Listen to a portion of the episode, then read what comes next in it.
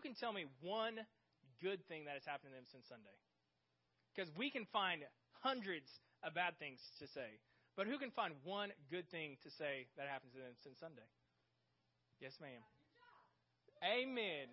See, that's awesome. Because so many times, I wanted to go here really bad, but the Lord wanted me to go in a different route. I want to do our perspective. Because so many times we look at something and we can always count the negative and we can see the negative. But how many times did God look in the Bible and see a negative situation always find something positive out of it? I mean, a guy's daughter died. He said, No, no, no. She's fine. She's just sleeping. Don't worry about that. To them, they're looking at it saying, Oh my gosh, she's dead. He said, No, no, no. God can do something with this. So for us, I mean, we go through our day all the time finding all the negative. We can come back and say, Man, my day was horrible. Okay, did you end up in the hospital? No. Okay, you're doing a lot better. I know you had a headache, but are you laying there sick with cancer? No, you're doing pretty good. My dad always says, you know what?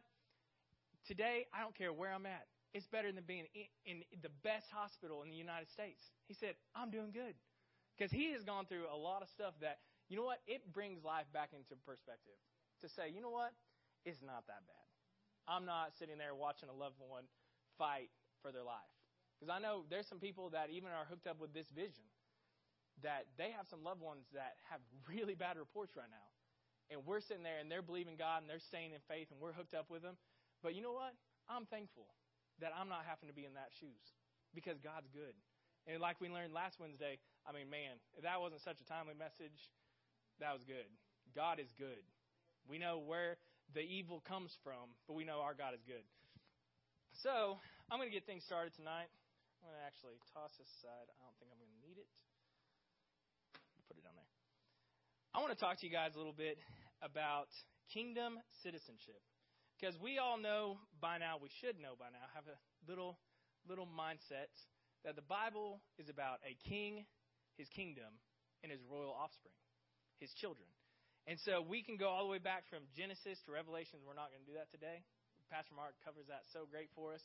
But we know that God's original intent was to establish a kingdom on earth for man to rule over. He said in Genesis 1:26, "Let us make man in our image according to our likeness and let them rule over the fish of the sea, the birds of the air, and the cattle over the field, and every creeping thing that creeps on the earth."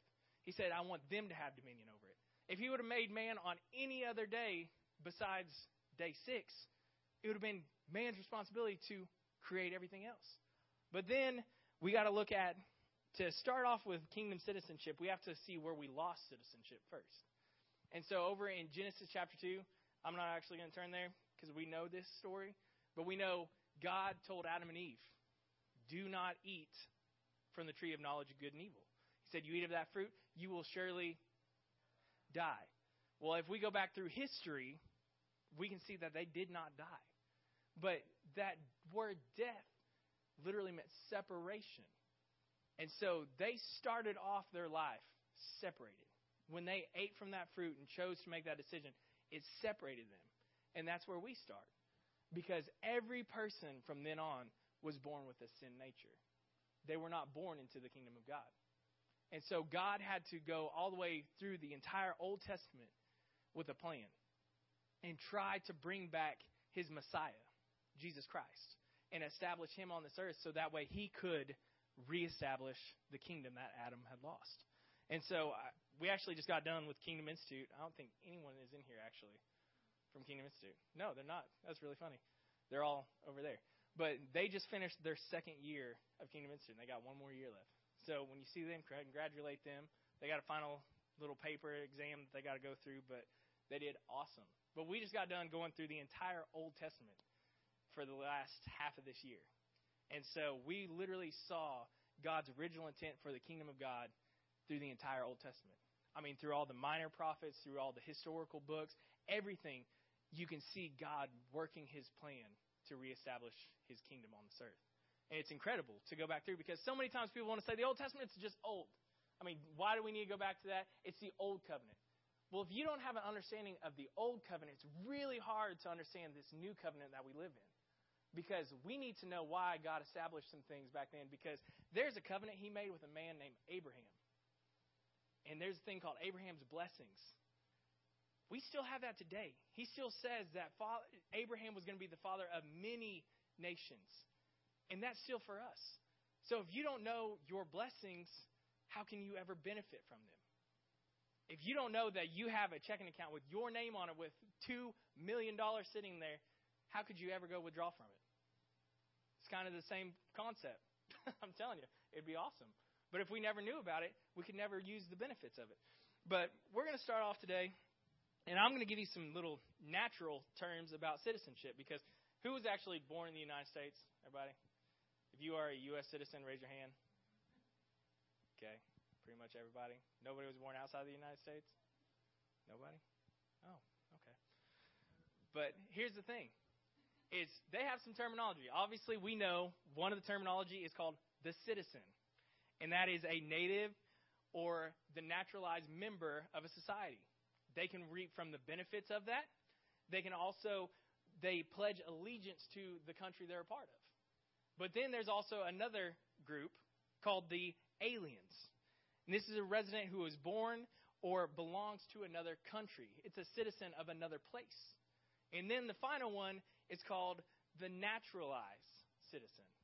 And this one was born of another place, had residence, belonged to another country, but asked for and got the citizenship of another country bestowed on them. So they were born some other place, but they went and went through all the hoops, hurdles, did all the testing, and then they pledged their allegiance to another nation. And that's how we get a lot of these people come in through the immigration office is they become a naturalized citizen to be able to be able to become a US citizen. They have to be naturalized because they are known as aliens. And I was looking there and I was even telling Jane, and she goes like, aliens like outer space? I said, no, it just means they weren't from around here. Okay? That's pretty much how it goes. But the same thing happened to us is we obviously were born of a sin nature we were born of another kingdom. And so we were transferred from the domain of darkness into the kingdom of his beloved son. But we want to find out how did he do this? How did we become a part of God's kingdom? How is the steps that we take? And then also, what are the benefits, some of the benefits of me being a part of this kingdom? Why would I want to be a part of God's kingdom? Because so many times, especially nowadays, if you try to go to somebody, it's a lot different than whenever I was a kid. I mean, I could go to anybody, talk to them about Jesus, and they wanted it. But now you go to them and say, well, what's in it for me? And there's so much of this me mindset that they want to know why would I want to be a Christian? And that's why so many people go to these other religions is they are searching trying to find out what's in it for me. That's why we hear about these US citizens going over to the ISIS and joining and hooking up with them because they think they can help me out more than what I'm doing here.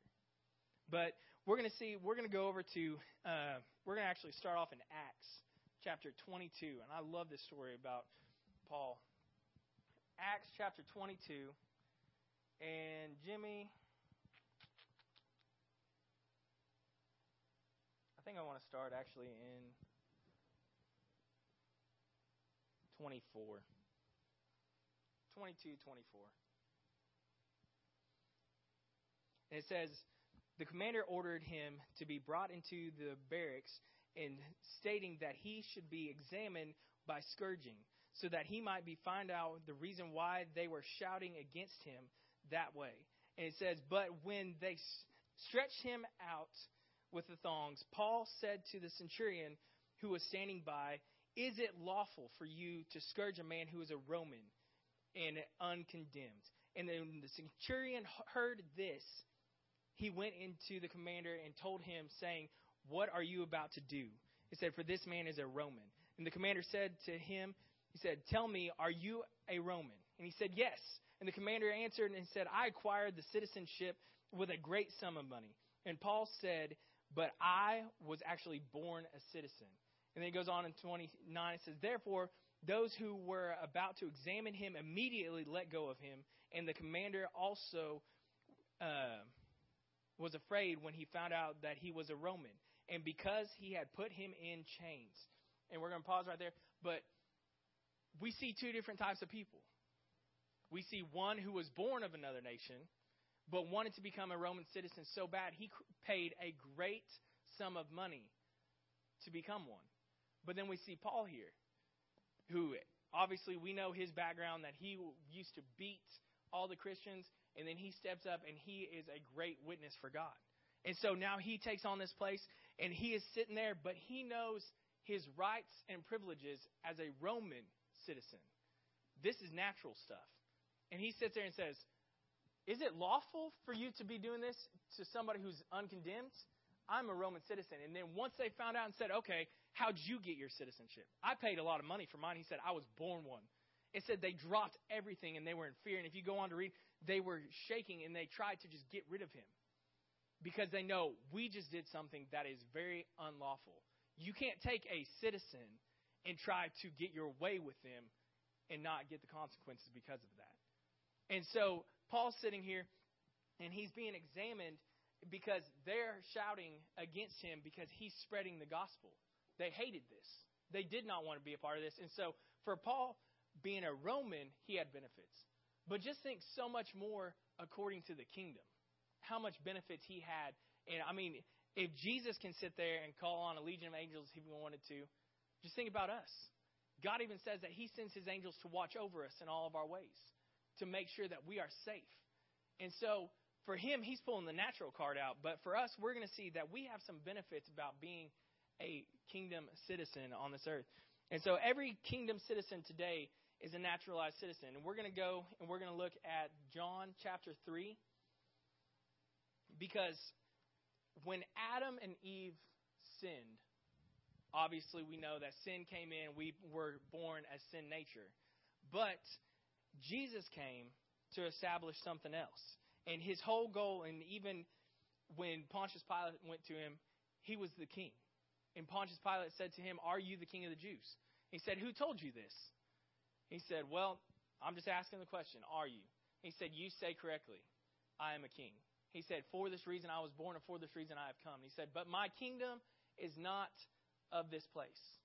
And he's letting him know, I am a king, but my kingdom's not from here. It's not even of this earth. It's a spiritual kingdom that I will soon bring back. Now, obviously, we know, has it come back yet? It's here with us spiritually, but physical, seeing the kingdom, no, we haven't seen that yet. But like Pastor Mark says, we are the closest ones that there has ever been. And actually, I had this little thought. I said, well, technically, the Australian people would be, because they're a day ahead, right? See? I thought thought about that. Anyway, moving on. That was a little funny for you. So we're going to go over to John chapter 3. Let me go there. I thought about that the other day, and I was like, hey. So we see this conversation being taken place with a rabbi. And so it's this religious man, and so many people pull this out and speak about it. But what's interesting, to say the least, is that nowhere else in the Bible do you see this, but it's such a key principle that we have to understand. And so this conversation is taking place between a man named Nicodemus and Jesus. And it's in, I mean, the late, late hours of the night. And so in chapter um, 3, verse uh, let's start in verse 2. It says, This man came to Jesus by night and said to him, Rabbi, we know that you have come from God as a teacher, for no one can do the signs that you do unless God is with you or with him. And so they're already recognizing that God is with Jesus. They, there's no doubt we know that God's with you because you couldn't do the things that you're doing without God. We know this for a fact. And so they actually recognize that he's different. And we're going to get to that point here in a minute. I'm excited about that point. But it says, Jesus answered and said to him, Truly, truly, I say to you that unless one is born again, he cannot see the kingdom of God. And Nicodemus said to him, How can a man be born when he is old? He cannot enter a second time into his mother's womb and be born, can he? And Jesus said, Truly, truly, I say to you, unless one is born of water and of spirit, he cannot enter the kingdom of God. And he said, That which is born of the flesh is flesh, and that which is born of the spirit is spirit. And so he's trying to wrap his head around saying, How in the world can I be born again? There's no physical way this can happen. And so Jesus is trying to let him know that born again is not meaning physical birth.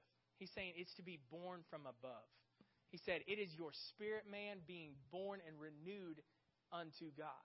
Because we know that we are a three part being. We have a spirit, we are a spirit, we have a soul, and we live in this body.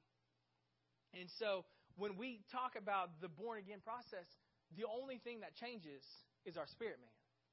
Everything else is up to us to change. God cannot just come upon us and just make us have ripped, awesome muscles like Travis over there just because I got born again. It doesn't happen. He can't even come in and have us change our thinking. That's our responsibility. But the spirit man, he said, we can be born from above. And when that happens, it means the spirit man is a new creation in Christ Jesus. The old things have passed away, and behold, all things have become new. And so he's trying to get Nicodemus to wrap his head around the concept of you need to be born from God. It's not a natural thing, it's a spiritual aspect that has to take place. And so that takes us to our next point that when we become a kingdom citizen, we have a rebirth process. We become born of a new nation. And so this takes place over in Romans. We're going to go check out Romans chapter 10. I hope you brought your Bible tonight. We're going to be bouncing back and forth. Jimmy, you good back there? Awesome. Jimmy is the man. He wasn't here on Sunday, and I was missing him. So, man, you can tell when our sound guy's not here. And, hey, for all those guys that fill in, you guys are awesome. But when I'm back there, I get so nervous. I'm like, oh, Pastor Mark's going to call on some verse that I don't have, and everybody's going to turn around and look at me. It's going to be bad. But anyway, everybody at Romans 10? Because I love, Wednesday nights are awesome. I love filling in for Pastor Mark, and I treat it as a great honor to be able to come minister to you guys because you guys know that he doesn't just have anyone come up here. He picks and chooses who God would have send. So when he asked me, I treat that as a great honor. I love being up here. But I'm so thankful he asked me to do Wednesdays.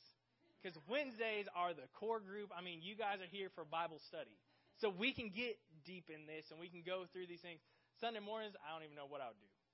I don't even. I was trying to talk to my wife, and I was like, "Did I ever do a Sunday morning?" I think I did, and she's like, "I honestly don't know." And I said, "I think it was so nerve wracking for me that I just blocked it out of my mind. I don't. I don't remember if I did or not." So, but Wednesdays are awesome. You guys are great, and boy, obviously won't keep you too long. so here we go. It's in Romans chapter 10, verse 9 and 10. It says that if you confess with your mouth that Jesus as Lord and believe in your heart that God raised him from the dead, you will be saved. It says, For with the heart a person believes, resulting in righteousness. And with the mouth he confesses, resulting in salvation. So, a couple of things in there is obviously confess. We know that that word confess is to speak out. And if you actually look up the Greek definition of that word confess, it is making a verbal covenant with your mouth, saying, God, you are my Lord. And for so long, we always used to say, well, if you confess Jesus, he will come into your heart. No, it says very clearly, if you confess him as Lord. And we know that Lord means he owns everything. And so we even know, even in the natural, we have these things called landlords that a lot of us have. Some of us, you guys are the landlord of some places. But these landlords own and are responsible for that property. We just manage it. Well, same goes for us. He is the Lord over everything, and He gives us the right to manage His stuff. Whenever we sit there and we get financial blessings, we always thank the Lord that He's the provider, and we thank Him that we can manage it the way He wants us to do it. When He gave us our children, He placed us there to not just be their parents, but to be the managers and the stewards over them, to watch them, to train them in the way they should go. Because it's not someone else's responsibility to raise your kid. Hope you didn't think so. Because God placed them under your authority, placed them in your hands to show them the right way to go. And so for us as parents, we have this great mindset of we know who's the supreme in authority because man, I sometimes you have to let them know, listen, I am still in control. Go sit down, please. so we keep it under control, but when we confess with our mouth, we are making this verbal covenant with God. And then also it goes on to say, um, with the heart a person believes. That believe, I pulled it up and got the definition of it, but one of the cool things I love about it is to have faith in, adhere to, and stick to it. So our faith is pretty much, our belief system is our glue that sticks it all together. It's the binding of it. When we believe that it is so, it should be so relevant to us that we will hold tight to it, stick to it, adhere to it, and that when somebody else comes to us and says, hey, that's wrong, we won't move. We won't budge because we believe that His Word is truth. Amen? Amen. So then we go on and becoming, I looked this up. Actually, I do need this book. I looked it up today. I knew I was needing this for something. And I just wanted to pull up some naturalize, the naturalization process pretty much for the United States. Because obviously, we don't live in a kingdom here in the United States. But we do see that there's certain steps people can take to become a citizen of the United States. And we see that this happens quite often. And it was pretty funny to me because they have YouTube videos of the whole process. And you can actually get on there and they will help you practice what you need to say to pass the test. They'll tell you this is what's going to happen next, and this is what you need to practice saying. So I watched this video for about 30 minutes today. But one of the things that was incredible is how much work they actually have to put in. Because for us, we think, well, man, they're just easy. It's easy for them to get in. They have to learn a completely different language. They have to learn the culture of it. And they also have to learn the history of our government and nation and answer these questions. And so the ones that actually can get citizenship, they go through quite a process. And it's not a very quick process at all. I was actually looking on social media the other day, and this gentleman has this great business here in the United States, helps out law enforcement, everything else. But he's from uh, Australia, and he's lived here for 20 years. And just this last month, got his citizenship. He said he has been in a 15 year process to get it, and he finally received it. He's had a business here, he's had his family here, he's married his wife here. All this stuff has happened in the United States, but it took him 15 years to finally gain his citizenship. I said, that is incredible. Take 15 years of your life to try to gain something to be a part of a nation. And he stuck to it. And so this last month, he posted up all these pictures of him finally going through the oath process of renouncing Australia to gain citizenship. But one of the things that they have to do is obviously um, I, the questions that they asked the people were pretty astounding for me because they asked him one of the questions was have you ever been a drunkard? They said have you ever been arrested? Have you ever used drugs? These are questions just to become a citizen of the united states and then they go on to say have you ever helped an illegal alien smuggle into the country? Have you ever been a part of any illegal activity that you didn't get caught for? And they're asking these questions. These people have been trained to tell if they're lying or not. And they said it's up to the individuals to deny the right to actually come in. They said if they feel like they're lying, and they actually walk into the office and they have to say under oath, "Do you do you understand you're going through this?" And it says, "All right, raise your right hand. Do you now can well, what do they say, Brent? What is it? The oath. Yours is different. Yours is different. I know that. But tell the truth, nothing but the truth, so help you God. That one. That one. That was it. And so they have to swear under oath that they will tell the truth. And if they feel like they are lying, they can deny them citizenship. And so they go through and they ask him some co- couple questions. And it says, um, one, will you be willing to bear arms if the country requires you? Are you willing to actually pledge allegiance to this country and deny everything else? And so they're asking these individuals these questions, and then they actually have a form they fill out that they have to send in a couple months in advance before they even have their first meeting. And it, it's called the uh, N400 application form. And it covers personal information, residence, work, and then it also covers trips that they've taken outside of the U.S. because they're only allotted certain times that they can actually leave the United States if they're in this process. You can't be gone for so long because they want to know you're here. You're a part of this thing. And so then they talk about their family. They have to put all of their family information down, what's going on, any memberships or moral character involved with them. And then it also talks about any taxes that they've paid or haven't paid, arrests, and then also allegiances to the United States. And so this whole process comes down to are you willing to separate your ties from where you used to be to now become the United States citizen? And so they go through this long, lengthy process to try to gain the rights and privileges that we all have. Because obviously, when you're born here, you don't think too much about it. For me, I don't think about all my history classes that I've taken. I mean, even the laws that concerning there. I've gotten a lot better at trying to figure out politics stuff, but I really just don't care. I know that's bad, but I got to get better at that. But the thing about it is, they have to know all these things.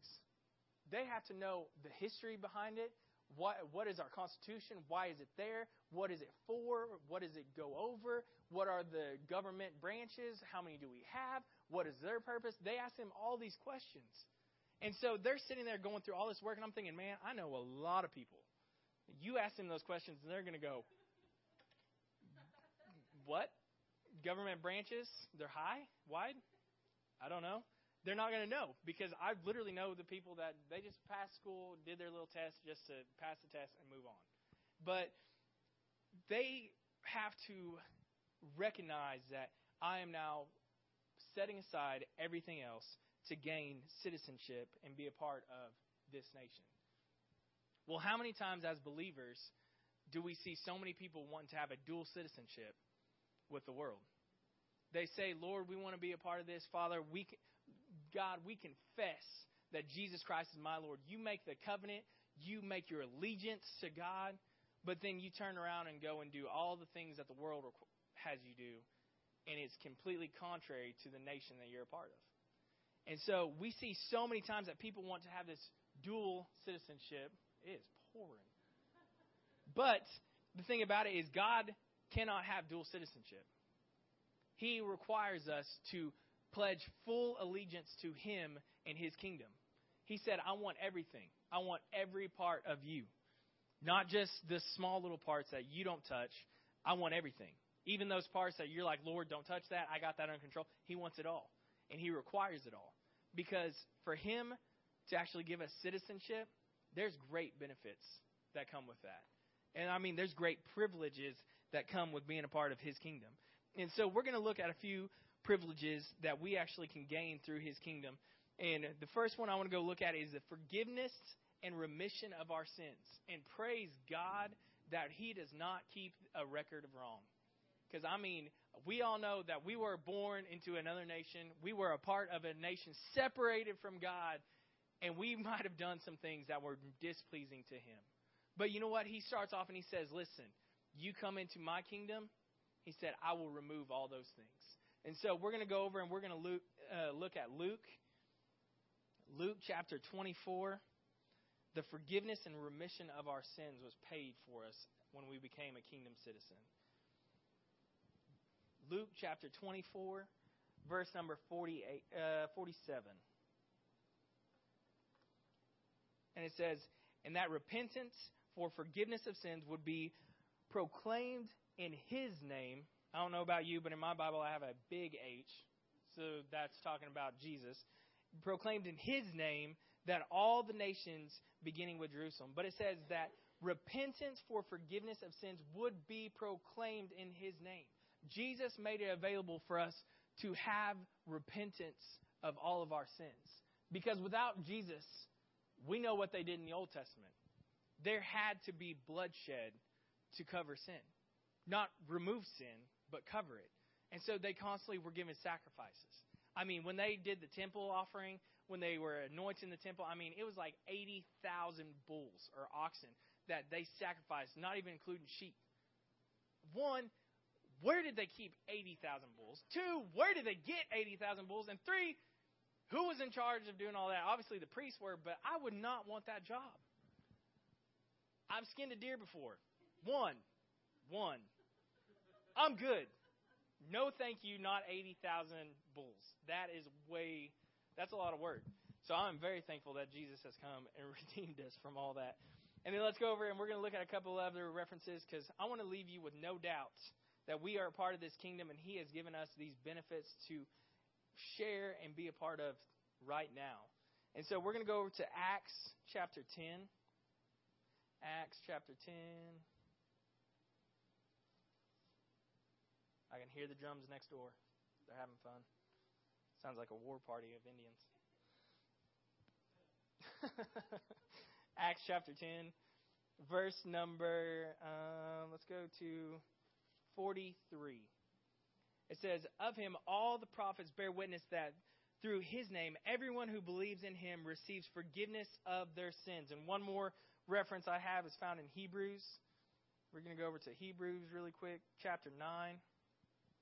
Because Jesus has given us the forgiveness and remission of our sins. And that word remission simply means the freedom from those sins. Over in Hebrews.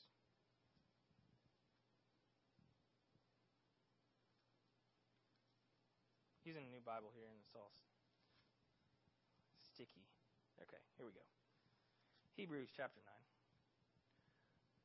9, verse number 22. There we go. It says, according to the law, one may almost say all things were cleansed with blood, and without the shedding of blood, there is no forgiveness. So we know that Jesus died on the cross, and because of his sin, or because of our sin, his blood was shed.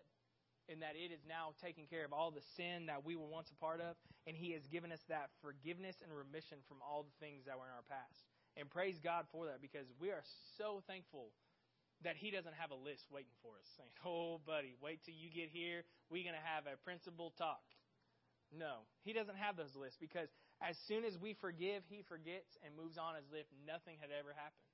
And so then we go on and we see that God has a health care plan in place for his citizens because every kingdom and every nation has to have some type of health care. I know obviously the United States is trying to work on it, but when I think of the United States, they have hospitals for us. They have something ready that if something goes wrong, we have a place to go. Because the healthcare system they're trying to establish is obviously there's a lot of issues. We're just going to leave it at that. There's a lot of issues. But they have places for us to go to get what we need done. And so obviously Jesus didn't want us to have some problems and not get it fixed. And we can go through, I mean, I have four references, but we're not going to hit all of them. But we know that He is the healer. That even going all the way back into the Old Testament, we see that He had a plan in place. You listen to me, you obey my commandments, and that none of these diseases I put on those Egyptians will come upon you. You follow after me, you listen to my word, you obey what I say, and by his stripes you were healed. All these different things he goes through, all this stuff. But what I think is very crucial is Actually, let's go to Exodus. We're going to go to Exodus because that one was a very crucial one. Because what he says before he tells them that sickness won't come upon them is something that people lack all the time. Exodus chapter 15. Exodus chapter 15. We're going to read verse number 26. Exodus chapter 15, verse 26. And he said, if you will give earnest heed to the voice of your Lord, your God, and do what is right in his sight and give ear to his commandments, keep all his statutes, it says, I will put none of these diseases on you which I have put on the Egyptians, for I, the Lord, am your healer. Well, people love to read that, I am the Lord of your healer, but there's a requirement beforehand. He said, if you listen to my voice, if you give heed to my name, you follow after what I say, how many times do we know people that they want something from God? They want it bad, but yet they're not willing to do what God has said to do. And that's why, as kingdom citizens, it is unlawful to do what the king has said don't do. Simple, simply put, it is breaking the law when God says, do this, and we go contrary to that.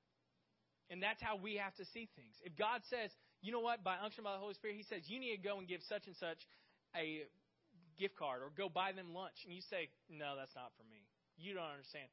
You are breaking his law because you are going against what he just told you. And obviously, we know God's got the Ten Commandments, and he's not a God that wants to just constantly just get on you, but he wants us to be a part of his kingdom and reap these benefits that he's given us. And in order to do that, we have to obey him. And so he says it there, and then also you can write this down if you're taking notes over in Isaiah uh, 53, verses 4 and 5. Isaiah 53, verse 4 and 5. And then I'm going to give you one from the New Testament. 1 Peter 2, 1 Peter 2,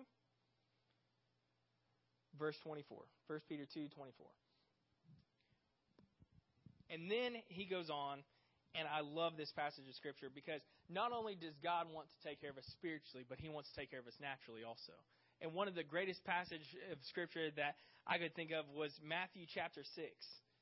So let's go over to Matthew chapter 6, and we're actually going to be wrapping it up tonight because I want to keep to Pastor Mark's little time frame he's got. We don't want to keep you all too long. We know you, you got stuff to do. It's okay. No, I'm just kidding. Pastor Mark's like, hey, I say that, but hey, if the Lord wants to go other ways, we're going. And I'm excited because there's so many pastors out there that they literally have a clock that tells them three, two, one, zero once it gets to zero, they're done. They shut the mic off, walk away. But man, how many times has the Holy Spirit wanted to pour into somebody's life and that clock hit zero and they had to stop? That's why I'm excited when Pastor Mark went long the other night. Oh man, that was good.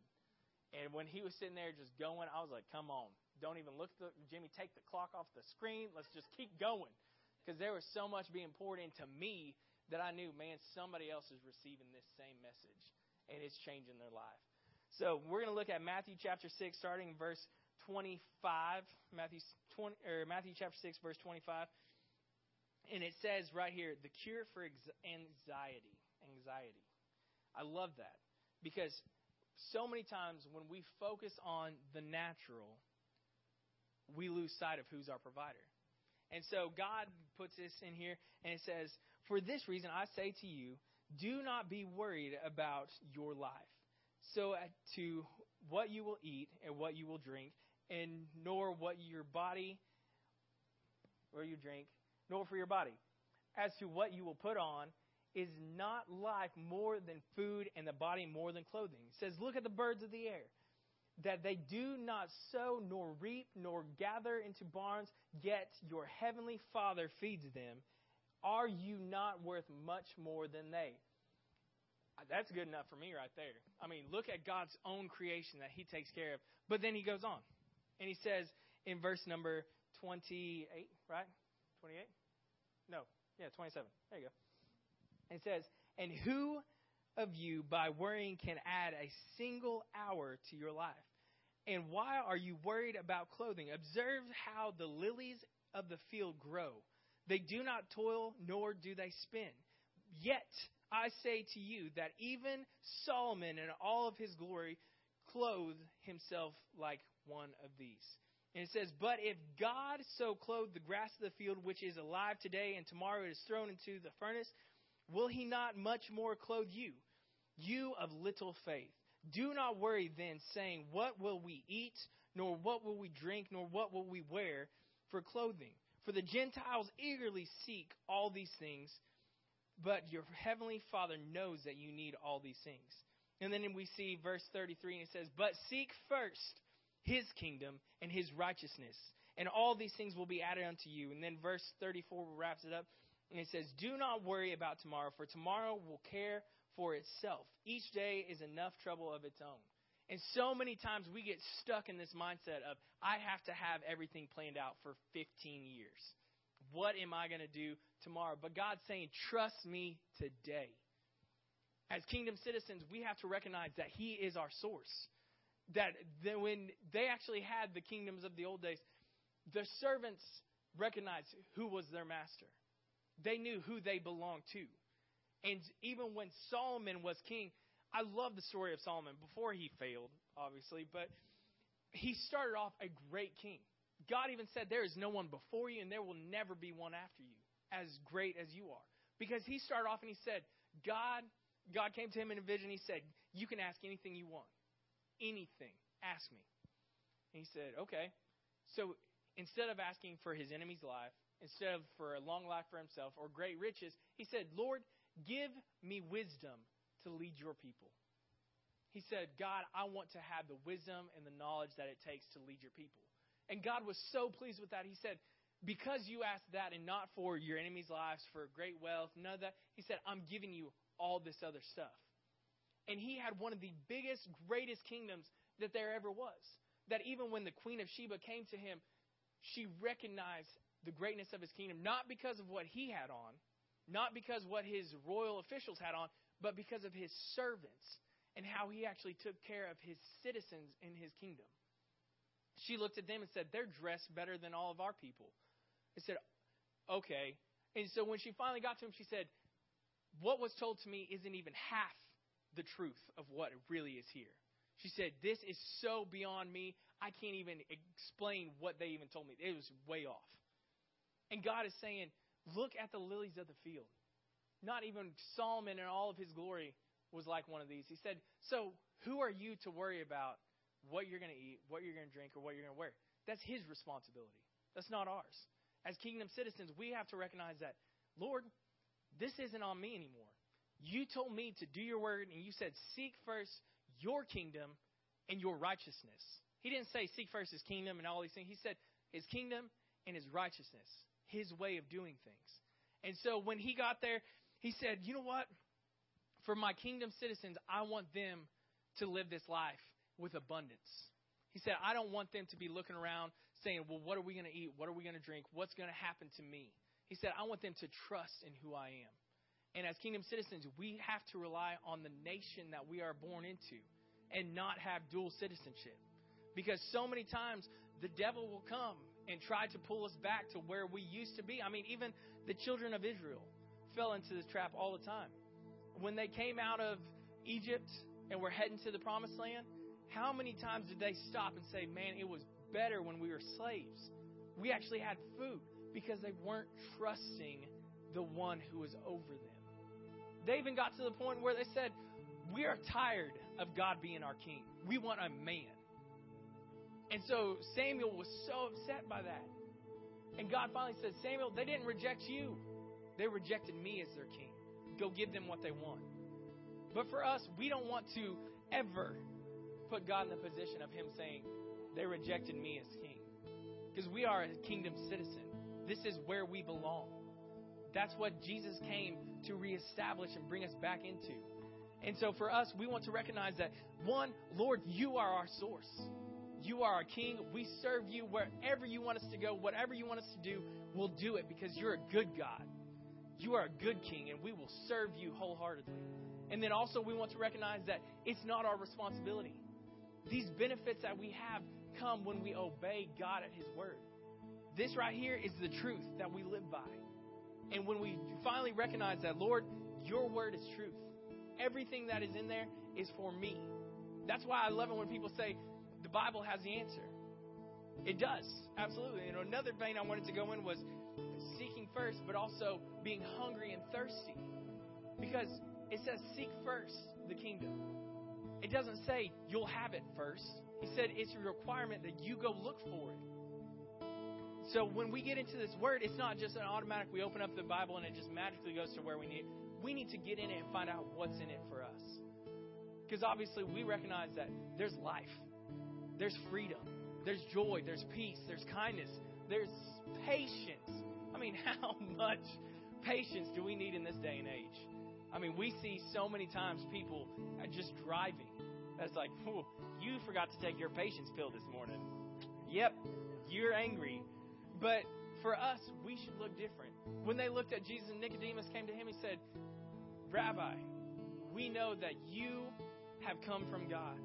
That you, the things that you do can only come from somebody who's come from God. How much more today should that be us?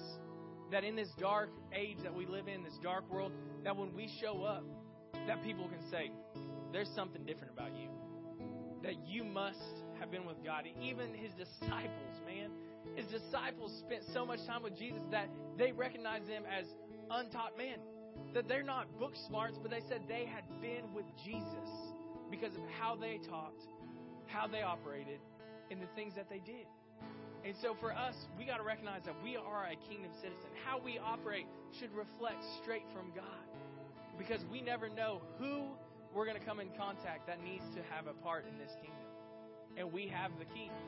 we have the things to give them to say, you know what? I understand where you used to be. I used to live there too. I was an, I was a part of that nation, but I changed a long time ago, and it's been the best decision I've ever made in my life. And so for us, we are His hands and feet on this earth, and we can give that opportunity to other people as we go out and we recognize that I'm a citizen of another kingdom. I'm no longer part of the world that I used to live in. I've renounced that allegiance, and I now tell the Lord, I give you my all. So, Father, we thank you, Lord, for this night. Father, we thank you for this opportunity to be able to come and get into your word tonight, Father, and recognize that we are not from another nation anymore. That, Father, we have been restored back to the kingdom of God. That, Father, we thank you that you had a plan in place to reestablish your kingdom on this earth. And we thank you for everything that you're doing in us and through us. That, Lord, that we are so grateful for you sending your son Jesus to die on the cross. That for without blood there is no remission of sin that for us, we could never have the forgiveness and the freedom that comes with knowing your Son. That, Father, we thank you that we can continue to walk out this life every day as a kingdom citizen. That when we walk into different places, we recognize that we are not from this world. That, Father, we are of the kingdom of God, and that when we walk into a building, the kingdom just showed up. That, Father, the King of Kings is there with us. And that, Father, like we said in praise and worship, let us acknowledge more and more your presence with us every day. That, Father, we don't want to go through life just thinking we're on our own because, Father, you said in your word that you will never leave us, you will never forsake us. So, Father, I thank you, Lord, that we can become more aware of you here with us. Father, more aware of your kingdom operating through us. And, Father, we thank you, Lord, for this night. Father, I thank you, Lord, for every person sitting in this place. That, Lord, that we are the head and not the tail that we are blessed and highly favored because we are your kingdom kids, Father. I thank you, Lord, that we have the benefits of your kingdom and that, Father, we will just listen and obey you and operate in every benefit that you have given us, Father. And we thank you, Lord, for tonight. We thank you, Father, for Pastor Mark and Ashley as they're on their vacation this week. I thank you, Lord, that you will just invest into them and stir them up, Father, as they're down there being able to get ministered to, Father. We thank you for the gift that they bring. Father, we are so grateful for the great pastors that they are, and we are so thankful that when they get back, they will have something great for us to hear. And we thank you, Father, for working in us. We thank you, Father, for this city, that Valdosta will have a great awakening, Lord, that we will put our hand to work and continue to do what you called us to do here, Father. And we thank you, Lord, that we will see lives forever changed for your kingdom. And we thank you for this in Jesus' name. Everybody said, Amen.